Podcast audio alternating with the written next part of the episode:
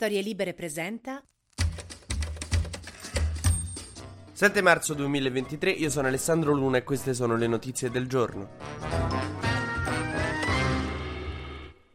Oggi partiamo con le parole pesantissime, insomma, e molto importanti del presidente Mattarella, che ieri ha parlato all'inaugurazione dell'anno accademico all'Università di Basilicata, un evento attesissimo, tanto che a mio giudizio farlo così vicino a Sanremo, cioè rischiavano di accavallarsi, ma insomma non ci sono stati problemi. No, appunto, nessuno si aspettava una dichiarazione così dirompente dall'inaugurazione dell'anno scolastico, da, pe, con tutto il rispetto per l'Università della Basilicata, però, insomma, eh, Mattarella è arrivato là e si è sentito in dovere di dire la sua sulla strage di Cutro per una ragione di urgenza, eccezionalità del momento e diciamo che le non le ha mandate a dire il governo. Piantedosi la settimana scorsa aveva detto che insomma ma questi ma perché partono sono irresponsabili a partire i migranti. Ieri Mattarella è arrivato lì e senza fare nomi ha ricordato che quando l'Afghanistan è stato preso dai talebani noi abbiamo accolto tutti, tutti quanti gli afghani che avevano collaborato con la missione italiana perché rischiavano la morte in quel paese e noi li abbiamo accolti tutti, quindi noi sappiamo bene, dice Mattarella, perché le persone scappano e quanto rispetto bisogna avere per le persone che scappano scappano. Diciamo che le orecchie dovrebbero essere fischiate a piante dosi. È un po' come quando a scuola la preside entrava in classe vostra, faceva un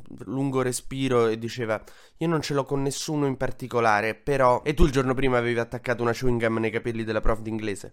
Diciamo che ti cagavi un po' sotto e capivi che il problema eri tu. C'erano altri compagni che invece, proprio tranquilli, cioè il giorno prima avevano dato fuoco a una sedia. La preside diceva: Non ce l'ho con nessuno in particolare. E qui dicevano: Ah, dai, e quindi l'ho scampata. No, però a piante dosi mi sembra un po' uno come di questi compagni perché non mi sembra che stia facendo passi indietro. Il governo Meloni giovedì sarà a Cutro, dove c'è stata la tragedia, per fare un CDM lì, un modo per mandare un messaggio.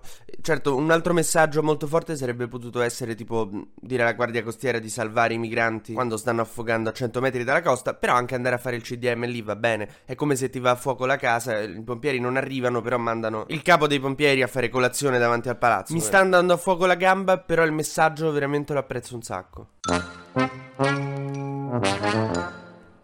Nel frattempo la Lega, il partito di Matteo Salvini, continua a confermarsi il partito che l'unica migrazione che favorisce è quella delle parole di Mattarella dalle orecchie di Salvini che gli entrano da una e escono dall'altra. Salvini sta infatti cercando di fare una stretta, una nuova stretta sulle ONG, si discuterà questo testo giovedì alla Camera, proprio mentre il CDM sarà a Cutro, che è una bella contraddizione. Nel frattempo Meloni cerca di risolvere la cosa lei, infatti ha chiesto all'Europa di, di eh, poter gestire lei il dossier sui migranti, quindi toglierlo a Piantedosi. Non l'ha voluto togliere a Piantedosi, ma ha chiesto all'Europa cioè, praticamente la Meloni sta chiedendo aiuto all'Europa per non fermare gli sbarchi, che è come se Andrew Tate chiedesse un passaggio a Greta Thunberg per andare a una manifestazione dei Fridays for Future.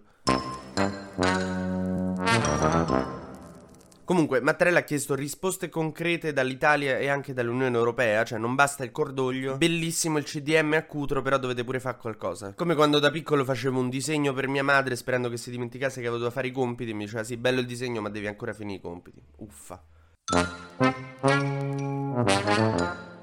Nel frattempo Ellie Schlein come segretaria del PD non so che cosa stia facendo lei però l'elettorato sta rispondendo bene Ieri sono cresciuti di 2,6 punti hanno tolto un punto 1,3 ai 5 Stelle quindi Ellie Schlein sta rubando voti a Conte e il partito adesso è di nuovo al 19% roba a cui non arrivava da prima delle elezioni C'è poco da fare Ellie Schlein è salutare per il PD gli fa bene a sto partito poi non so se è la cosa migliore io vi capisco dirigenti del PD di centro-sinistra e non di sinistra-sinistra.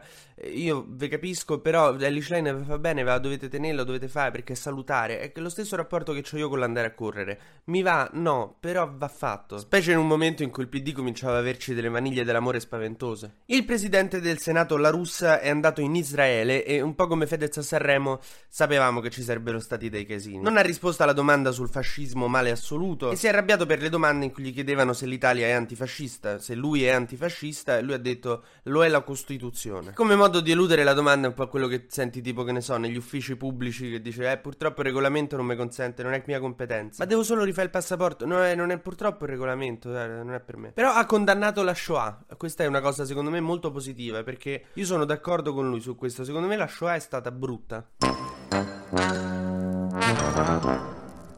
Oltre a questo ha detto che l'Italia sta con Israele, vabbè su quello non avevamo dubbi. Facciamo un breve consueto giro sugli esteri, in Ucraina la situazione è abbastanza simile a quella degli altri degli ultimi giorni. Tutte le forze sono concentrate a Bakhmut, questa città che ormai è diventata la chiave di volta di questo scontro, insomma di questo scontro, invasione e difesa però. E a quanto pare i russi controllano il 40% della città, gli ucraini non se ne vogliono andare, stanno lì ma non hanno abbastanza munizioni. E invece chiudiamo con gli Stati Uniti d'America dove pensate Donald Trump pare che abbia rilasciato una canzone. Ha fatto una canzone in cui ci sta lui che recita il Pledge of Allegiance, che insomma è una roba che ripetono i patrioti americani. E sotto c'è un coro di persone che canta l'inno americano e queste persone sono manifestanti eh, sovversivi arrestati durante l'assalto al Campidoglio del 6 gennaio che lo cantano al telefono, quindi eh, si sente malissimo, è una roba terribile, in realtà fa molto ridere, non ve la, cioè, non ve la metto perché non so se poi ci rompo le scatole con i diritti. Che lo pensano, no, sai, Trump è uno a cui non frega niente dei diritti. No, di alcuni sì, tipo quelli della canzone sua, secondo me sì.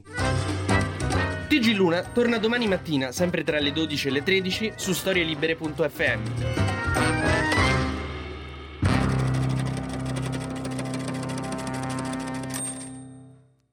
Una produzione storielibere.fm di Gianandrea Cerone e Rossana De Michele. Coordinamento editoriale Guido Guenci.